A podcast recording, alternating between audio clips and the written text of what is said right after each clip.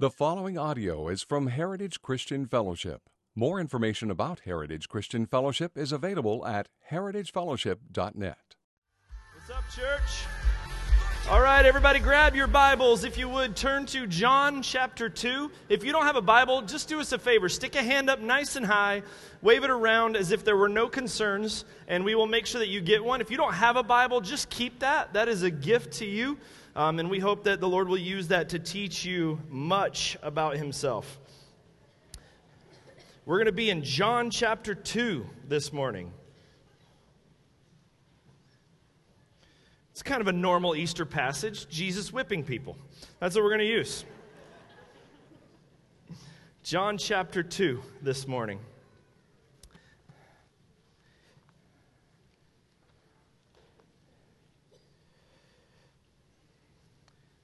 While you're still turning there, I'm going to go ahead and open us up in a word of prayer. Father, we thank you so much for this opportunity to come together and open your word. We thank you for the gift of worship and song and fellowship and gathering together. And now we pray, Lord, that the Holy Spirit would just come and speak and teach all of us. That you would use the words, Lord, of a, a flawed and frail man um, Lord, but, but empower them by your Spirit. May they be truth and may they be, um, Lord, used by you to awaken affections for you, Jesus. Jesus, I pray you would get all glory and attention from everything done this morning. We're not here to make Heritage's name great. We're certainly not here to make mine great. We're here to make your name great. So may you be lifted up and may we see you as we look at this text together. Thank you for this, Lord. May the words of my mouth and the meditation of our hearts be acceptable in your sight, O my rock, my king, my redeemer. In Jesus' name. And all God's people said, Amen. Amen. We're going to be in John chapter 2 today, beginning in verse 3, and we're going to look at the Passover of the Jews, another uh, very big, common religious celebration, if you will, much like what we're doing right now. And we're going to, what is that? Is there a shooter? Security. Uh, we're having, we've been having some technical stuff all morning. Let's pray it works because I really have a treat for you guys that I want to be able to do, and I really hope it works. So, Lord, will you bless our forever cursed technological system. In Jesus' name, amen. John chapter 2 is where we are this morning. So, in the same way that we all get together here in the Western Christian world at Easter, the Jewish people for many, many thousands of years have been gathering together at a feast called Passover. Feast called Passover. And this particular one we're going to look at this morning takes place on April 7th, AD 30. We're not here looking at just made up stories. These really happened. That's a real date. These are real people. These things really happened in history. And on that particular Passover, something really significant took place that I think is very informative for us and encouraging for us and life giving for us as difficult as the story may be in some ways. It starts out in John chapter 2, verse 13, and says this The Passover of the Jews was at hand, and Jesus went up to Jerusalem. Now, like I said, Passover was an important feast. It was the most important feast of the year, of the Jewish religious calendar. Every Jewish man, no matter where you lived, was required to make the pilgrimage up to Jerusalem for the Passover feast, for the gathering to make sacrifices. Um, and Passover, it commemorated Israel's deliverance from slavery. Israel had been slaves in the land of Egypt for over 400 years. They were abused. They were beat down. They were not their own people. And yet, God had looked down upon them with mercy. He had heard their cries. He reached down to them and he sent this man named Moses to go before the Egyptian Pharaoh. And many of you know the old story, let my people go, which really is more like, give me back my son. And Israel, rec- he went and rescued these people. He drew them back and he led Israel out of this land where they were captive to a land of their own. And so the people of Israel gathered together to celebrate Passover, to remember their deliverance, to remember the sacrifices, to remember all of these things, to celebrate the beauty and the glory of the fact that God had rescued them and set them free. But it was also a time of sacrifice, not just celebration but a time of sacrifice. Verse 14 says, In the temple he found those who were selling oxen and sheep and pigeons, and the money changers were sitting there. So here's what would happen. When the people would go to the temple, they would make great sacrifices there to God there at the temple. But as I said, every Jewish man was required, no matter where you lived, to travel up to Jerusalem. So traveling back in that day was a little difficult, especially if you had to bring your sacrificial animal with you. Mean, if you had to travel across the Jordan or up from the Dead Sea area or from Galilee all the way to Jerusalem and you got to drag with you your ox or your pigeon or your sheep or whatever it was. It was very, very difficult. And maybe you were in a place you didn't even have one there. So you would go all the way to Jerusalem. And, you know, sometimes things start out with good intentions, they start out for good reasons. And, and this is kind of what's going on here. They began this market probably outside the temple at first, but now it's taking place inside the temple where they would sell the animals that were there to be given for sacrifice. And that's a conv- that's a service to the travelers. Man, these people have to travel from way on out. They're going to have to come with all these animals. Why don't we just sell them here and then they don't have to deal with that while they're traveling? They can just buy the animal when they get here. And so that's what they would do. And there were cattle, there were oxen, there were doves, all sorts of different sacrifices. There were sacrifices for sin sacrifices for cleansing. Doves were sacrificed even for things like if you had a skin disease, you would sacrifice pigeons. There were all sorts of sacrifices that would be done. So they would just sell all the animals right there. But there was also now not just animals being sold, but there were these guys called the money changers that are there. Um, if you've ever traveled out of the country and you came with your American money and had to stop, like when we go to Uganda, about the first thing that we do when we get there is we go to a bank and we exchange our money from American dollars into Ugandan shillings, which is always intimidating because one American dollar, um, at the bank at least, is worth 3,500 Ugandan shillings. So if you go in there with just a couple hundred dollars and give it to them to exchange over, you come out with a stack of money like this. You're like, yeah, high roller. I'm putting in a backpack. You're like walking around like you need security. It's crazy. And that's one of the first things that we would do. But when we do this, here's one thing that we've learned over the years we never exchange our money at the airport, ever. You know why? Because it's really expensive. They're taking advantage of the fact that Americans or travelers, wherever, have just got off the plane, and out of the name of convenience, there's a booth there. Hey, while you're here, we'll take care of your money exchange for you. But you don't get even close to the rate as you do if you go away from the airport, go into town, go to an official bank. You will get way more money for your money if you do that. And that's kind of what's happening here as well. Because you see, the temple sacrifices, the money that was exchanged at the temple, the temple taxes, all of those things had to be done in the local currency, no matter what money you had. And so it probably started out again as something to be done out of convenience. We'll just set up a booth. All these travelers are coming, they have the wrong money anyway, so we'll just set up an exchange booth. But what was happening is that over time, people were completely being taken advantage of. The rates went higher and higher and higher. There was incredible taxes put on there, and they were really just ripping people off. And this was being done by the temple leadership inside the temple, inside God's temple. And so the offense there is twofold. The, the first thing being done is just, just plain corruption. It's just simple immoral stealing, taking advantage of someone that they're doing. But the second thing that's even more important is that men there who are running God's temple have now erected, if you will, a barrier to worship. They've made it harder, more difficult for people to come and worship God. And this is a really big deal. You have to understand this because everyone is coming to the temple for one of two reasons. It may be really simpler, similar to why some of you are here this morning, as a matter of fact. Some people are coming because they have to, it's what you do. I'm Jewish, it's the Jewish holiday. Law says this is what we have to do mom's going to drag me by the ear if I don't do what I got to do. Whatever the case is, I have to do it, so I'm going to the temple because I have to. But other people are going there because they need to. They're broken, they're fallen, they have sin. They have deformities. They have difficulties. They are struggling. They are broken. And the temple is the place where things are supposed to kind of come back together to some degree. The temple is much more than just some church building here. The temple is almost like a little representation or a little snippet of Eden. You remember Eden in the Garden of Eden? Before the fall, before the snake and the apple and all that stuff, everything was perfect. The, the Jewish people would say that you had perfect shalom. And shalom doesn't mean just peace, like because there's not a war. Shalom means all of your relationships are rightly ordered. Specifically, your relationship between man and God is in order and in harmony. Relationship men to other men, men to other women is in order and is in harmony. And then relationship men and nature is in harmony. And we see this in Eden, do we not? The animals work with Adam. Adam's working with the environment. Adam and Eve are together. There's no sin. There's no shame. There's no, no difficulty between them. And they walk in the garden and they have fellowship with God that is perfect and non corrupt. It's what every man was designed for.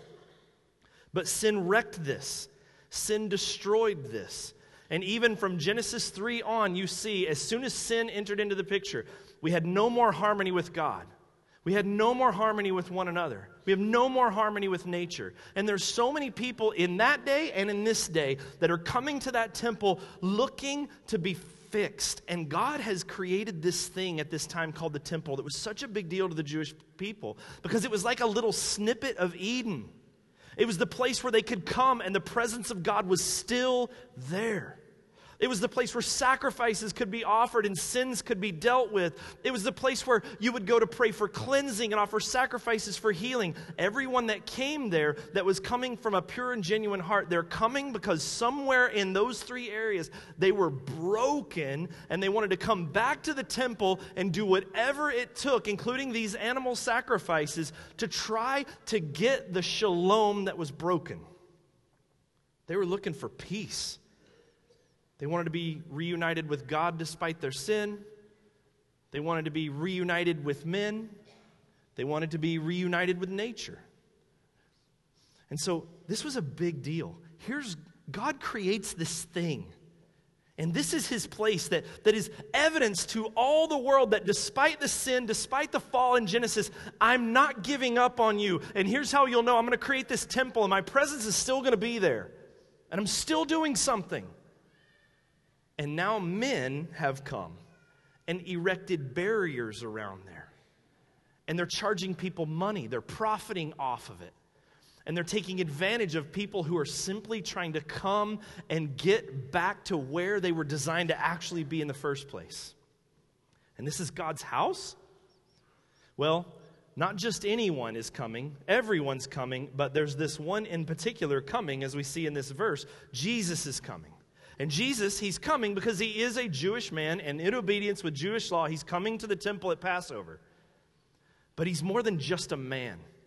I mean, if you look just one page back to the left, you'll see in the Gospel of John, the very beginning, Gospel of John, verse 1, chapter 1 says, In the beginning was the Word, and the Word was God. The Word was with God, the Word was God. He was in the beginning with God. All things were made through him, and without him was not anything made that was made. And in him was life, and the life was the light of men. Look down at verse 14. And the word became flesh and dwelt, or tabernacled, some translations say, among us. And we have seen his glory, glory as of the only Son from the Father, full of grace and truth. John, from the very beginning, has already established this guy Jesus isn't just some guy. This is God Himself. This is the Son of God, a member of the Trinity who has now become flesh and He's walking around. This is God coming to the temple where the presence of God is. This is His dad's house. And when He comes in there and sees what has taken place, He is ticked. Like, like like really ticked. Take a look at verse 15.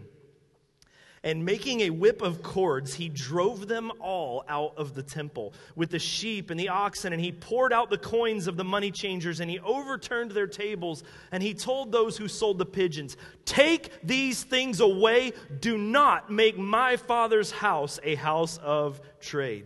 Ooh, think about this. This is one of my favorite stories about Jesus, just to think about it on this level. Some people think, man, Jesus got angry and he just couldn't handle it anymore and just sort of flew off the handle. That's not true. He made a whip. Like, that took time. How long does it take to, to make a whip? I got to think at least five, ten minutes, right? At least. I mean, you got to find the stuff first. And the whole time he's walking around thinking, I'm going to make a whip. Should I do that? No, I, I, I am making a whip. That's what I'm going to do. Like he's, he knows what he's going to do. He's thinking he's over there making a thing. He's like, mm, all right, watch me whip. What? what? Sorry. Sam was like, "You're not really going to do that, are you?" I was like, "Yeah, I'm totally going to do that." but that, but he he makes this whip. Now, now think about it. This is just like Easter, but infinitely more people.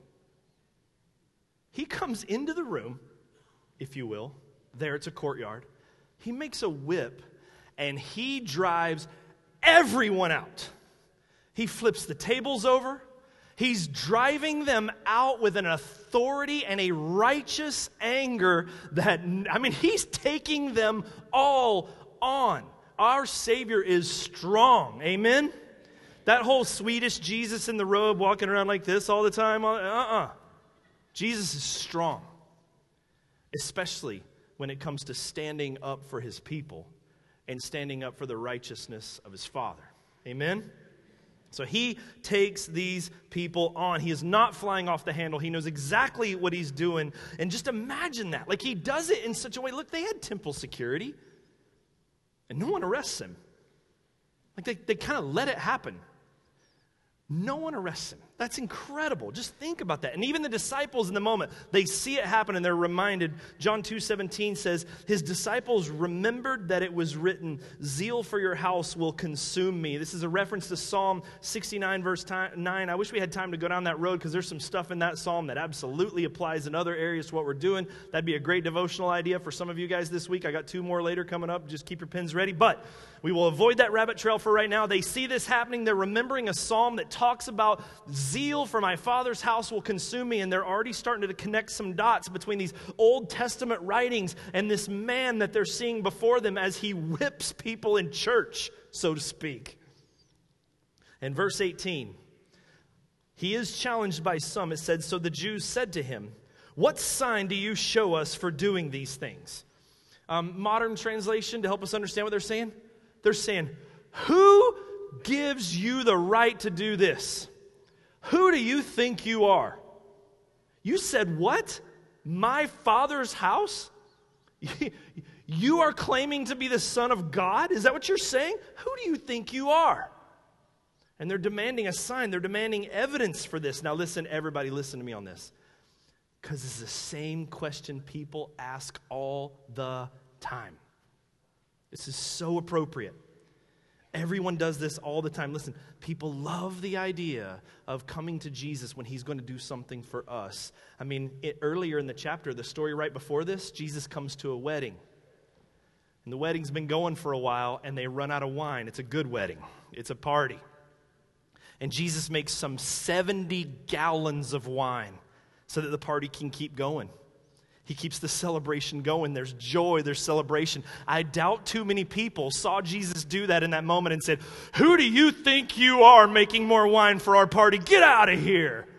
They were like, Dude, come sit with me. What are you doing next weekend? You want to come over to my house? Are you like that's right? We love when Jesus is doing something for us, but the moment Jesus wants us to do something for him, who do you think you are? Who do you think you are? And this is a really important question.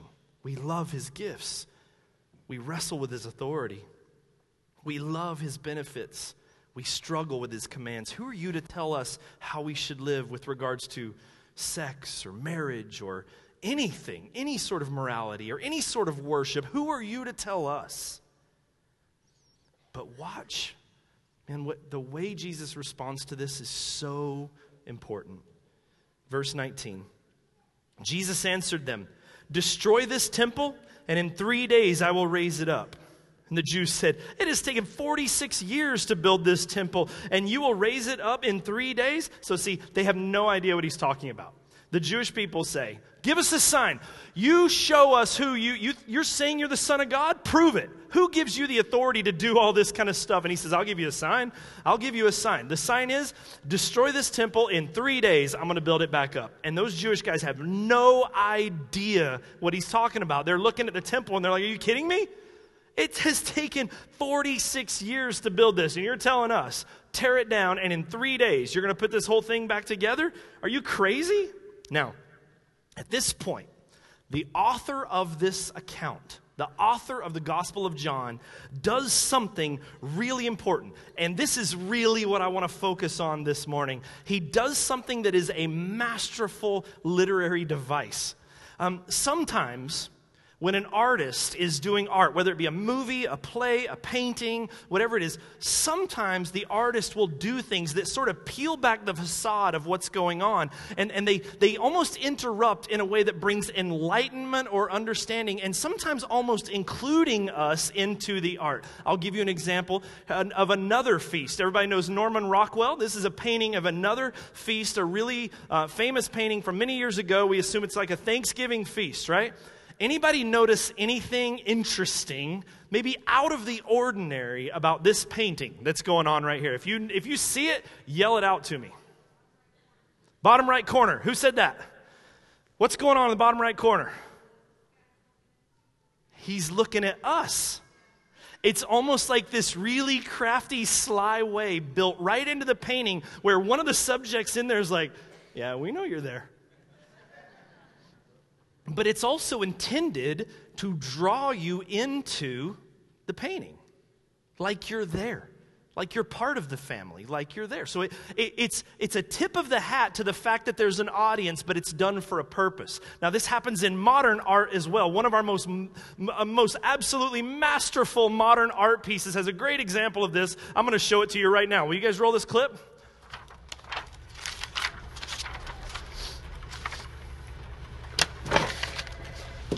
What's this? Looks like a red wire. Oh. I wasn't here before. What's a computer, Dwight? I mean, computers have wires. Yours doesn't. Doesn't it? No. It's going in a different direction than the other wires. Dwight, I'm really busy. I can't talk about this anymore.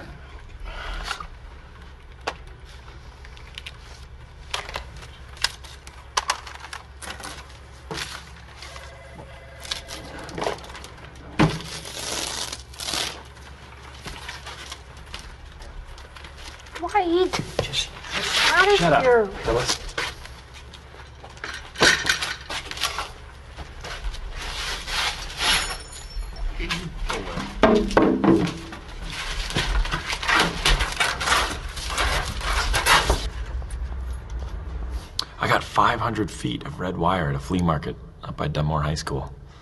20 bucks for the whole spool. Crazy. What a deal.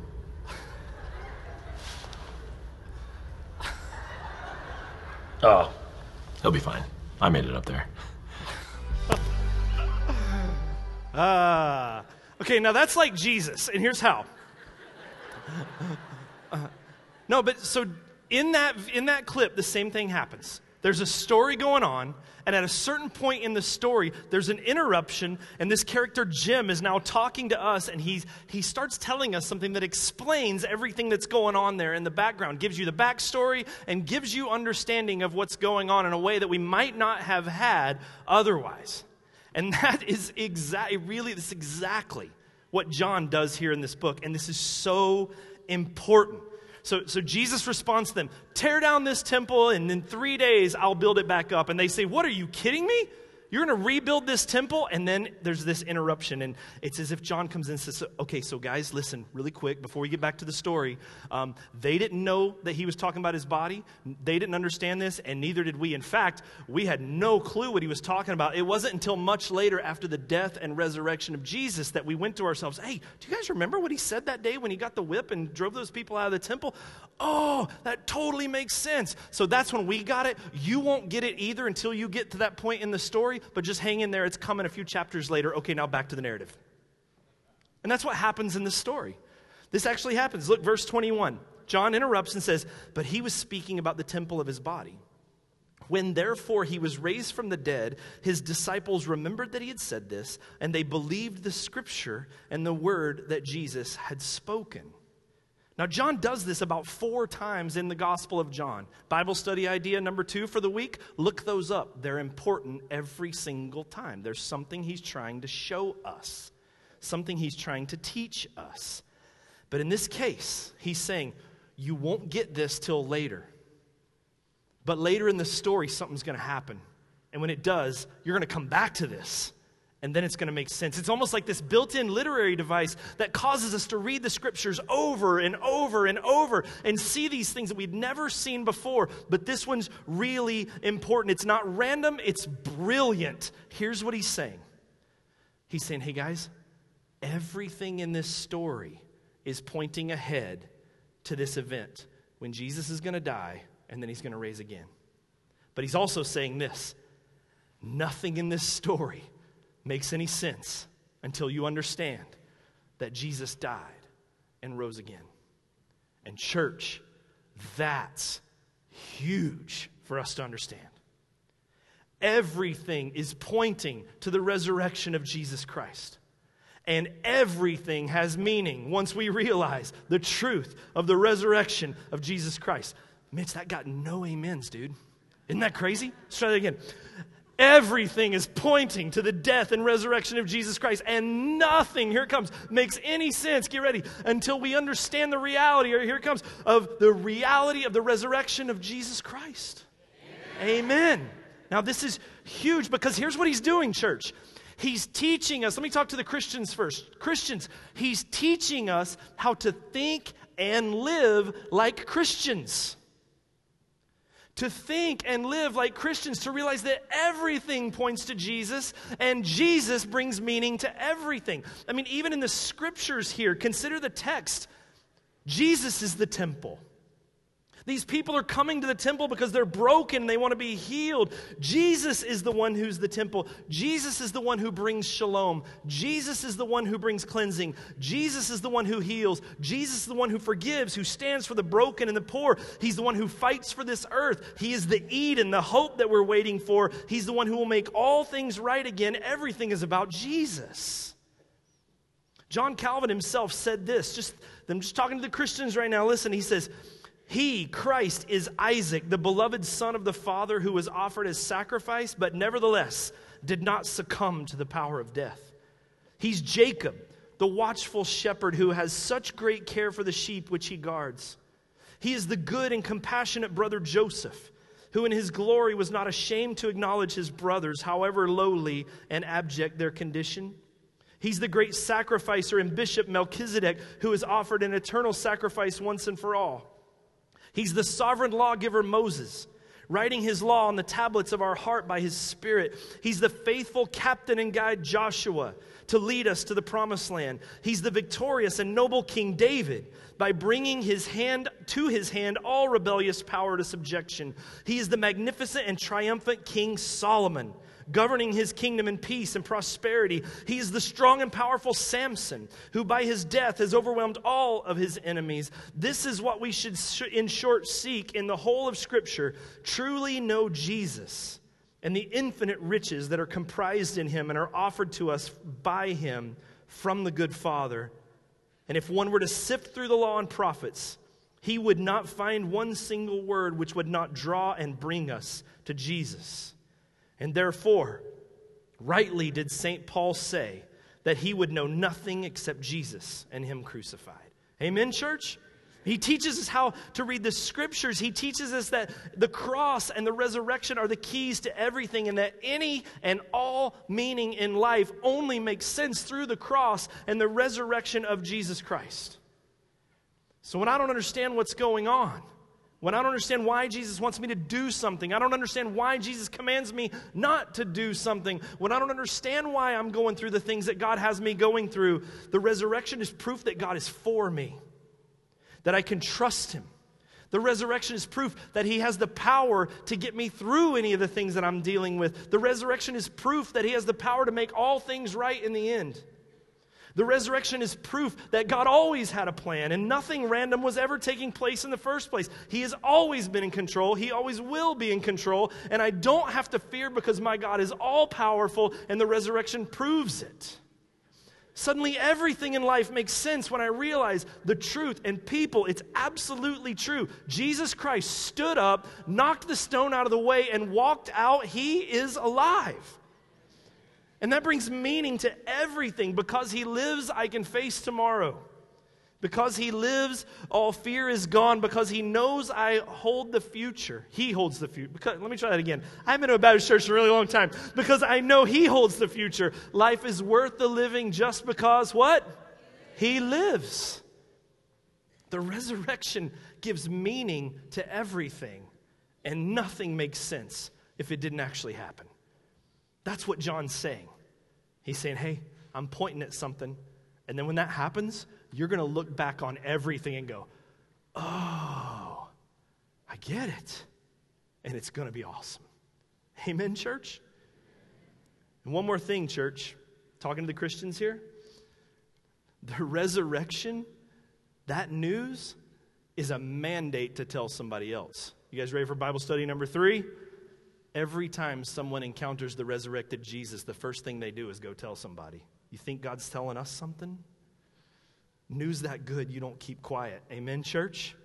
That's why we celebrate it. That's why the shouting in resurrection lyrics of songs should happen every Sunday. Amen?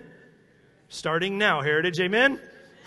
This is true. The resurrection brings meaning to everything. And now, for those who are here that may not be Christians, please hear me. Please hear this. Don't worry about the rules. What? You came to church and the pastor said, Don't worry about the rules. Don't worry about the, the, the religion. Don't worry about what you got to do, and don't worry about what you don't got to do. You only have to worry about one thing look at Jesus. Just know who he is, know what he did. Know that he is absolutely alive because you've got to understand something. All these people came to the temple because they were looking for something either pride and self righteousness to show that they did all their churchy religious stuff, or desperate for healing, desperate for forgiveness, weighed down by the understanding of their own sin and their own shame. And for that one time each year, they could come and temporarily get it all taken care of, but it's only temporary. And then Jesus comes, fashions a whip, and at least for a time, we don't know how long I don't know how long it took them to get the tables put back up. I don't know how long it was until Jesus left himself and things got back to quote unquote normal. But for a minute, he shut everything down, and everyone there was looking at him. And that'll preach. He shut down the religious activity, he shut down the sinful activity, and everyone looked at him. And when they said, Give us a sign that shows we should obey anything that you tell us to do, he said, In three days, I'll raise this temple back up. And he was talking about his body because Jesus is the better temple. Jesus is the one who dies that we can have our relationship with God restored and have shalom in our relationship with God. Jesus is the one who died that we might have shalom in our relationship with our brothers. All the talk in the world about everybody getting along and everyone love every, each other and all that kind of stuff that you hear all the time, it's absolutely true. It's absolutely needed. But the only place that we're ever going to find that it absolutely happens is if people come to Jesus. And then Jesus died that we might have shalom with nature, with our own physical frailties and our bodies and dealing with things like death and suffering. Jesus died that he might be life for you. But he's also God. He also has authority, and, and he's king. And one day he will return, not with a whip, but a sword. And out of love for you, not trying to scare people into the kingdom of God or anything, but out of love for you, we want to warn you our king is good, our king is gracious, but time is short, and our king's coming again. Look to him. Everything you're looking for in life is found in him. Everything. The resurrection to you is hope. The resurrection to you is proof that whatever you're looking for, that always leaves you short, Whatever it is in your life that's just killing you, whatever it is that you're dealing with, and you know inside, you know inside that you're broken, the resurrection is, is it's like a, a proof of purchase that Jesus says, Now follow me. I got this. I'm the one that will bring you peace. I'm the one that will bring you shalom. In just a minute, some people are going to come forward. They're going to go over here and do a religious activity that's called baptism. They're going to get in this water. If you've never seen this before, it's going to be really weird. But they're going to come up here and they're going to get in this water. And we're going to pray with them and I'm going to talk with them. And at a certain point, I'm going to lower them down in the water and I'm going to lift them back up. And this is something that Jesus and the scriptures gave to us years ago as a public proclamation to everyone else. It, it, it's a testimony that says that I believe in the reality who Jesus is, what Jesus did. It's, it's even pictured. It's like a tomb. It's like you're lowering him into the tomb in the same way that they placed Jesus in the tomb. But he didn't stay there, he came back up. And, and in that act of baptism, we are identifying ourselves with Christ. And the scriptures say we are raised to walk in a newness of life. It's a picture of being reborn. Because wouldn't we all start over if we could? And it's this hope that is given you. And look, you're going to hear a story in just a minute of a man and his family who are about to be baptized and about what the Lord did in their life. I don't know your story, but all our stories are different, and yet all our stories are the same. Because I'll tell you right now, there's only one perfect man. I am a flawed, broken, sinful man. And in my life, I have sought life and fulfillment in every possible area from pleasures to prestige, relationships, lusts, you name it, money, all of it.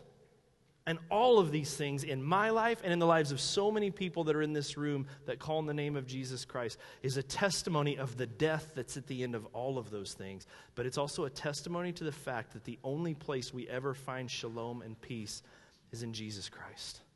You'll never get there on your own, but He'll take you there. Amen? Let me introduce you to my brother Damon.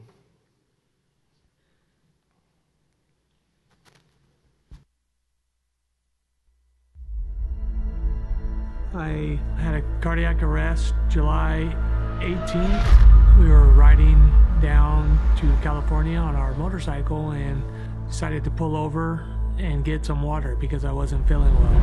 I fell down and busted my head on the floor and at that time stopped breathing.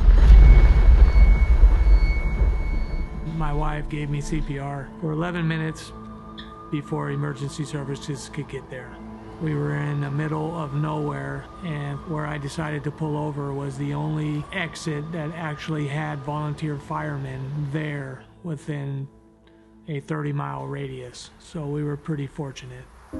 I've always been in touch with God. I've always knew that there was a higher power. I grew up Catholic and had kind of been in and out of church prior to my cardiac arrest. Just wasn't being as close to God as I would like. And after my cardiac arrest, some of the things that I've gone through and noticed after, it's really brought me closer that I've never been before.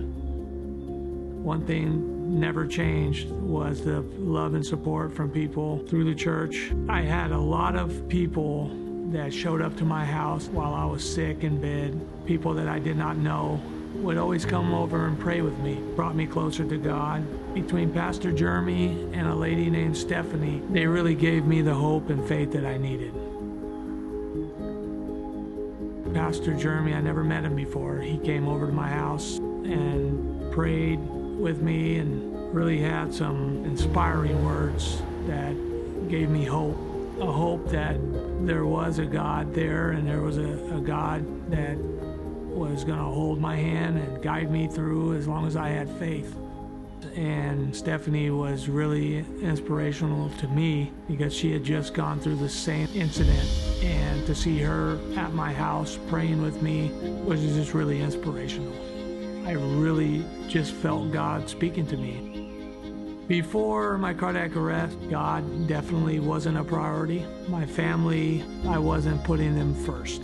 God has really spoke to me. He's made it to where my family is first and foremost. God is first and foremost of my priorities.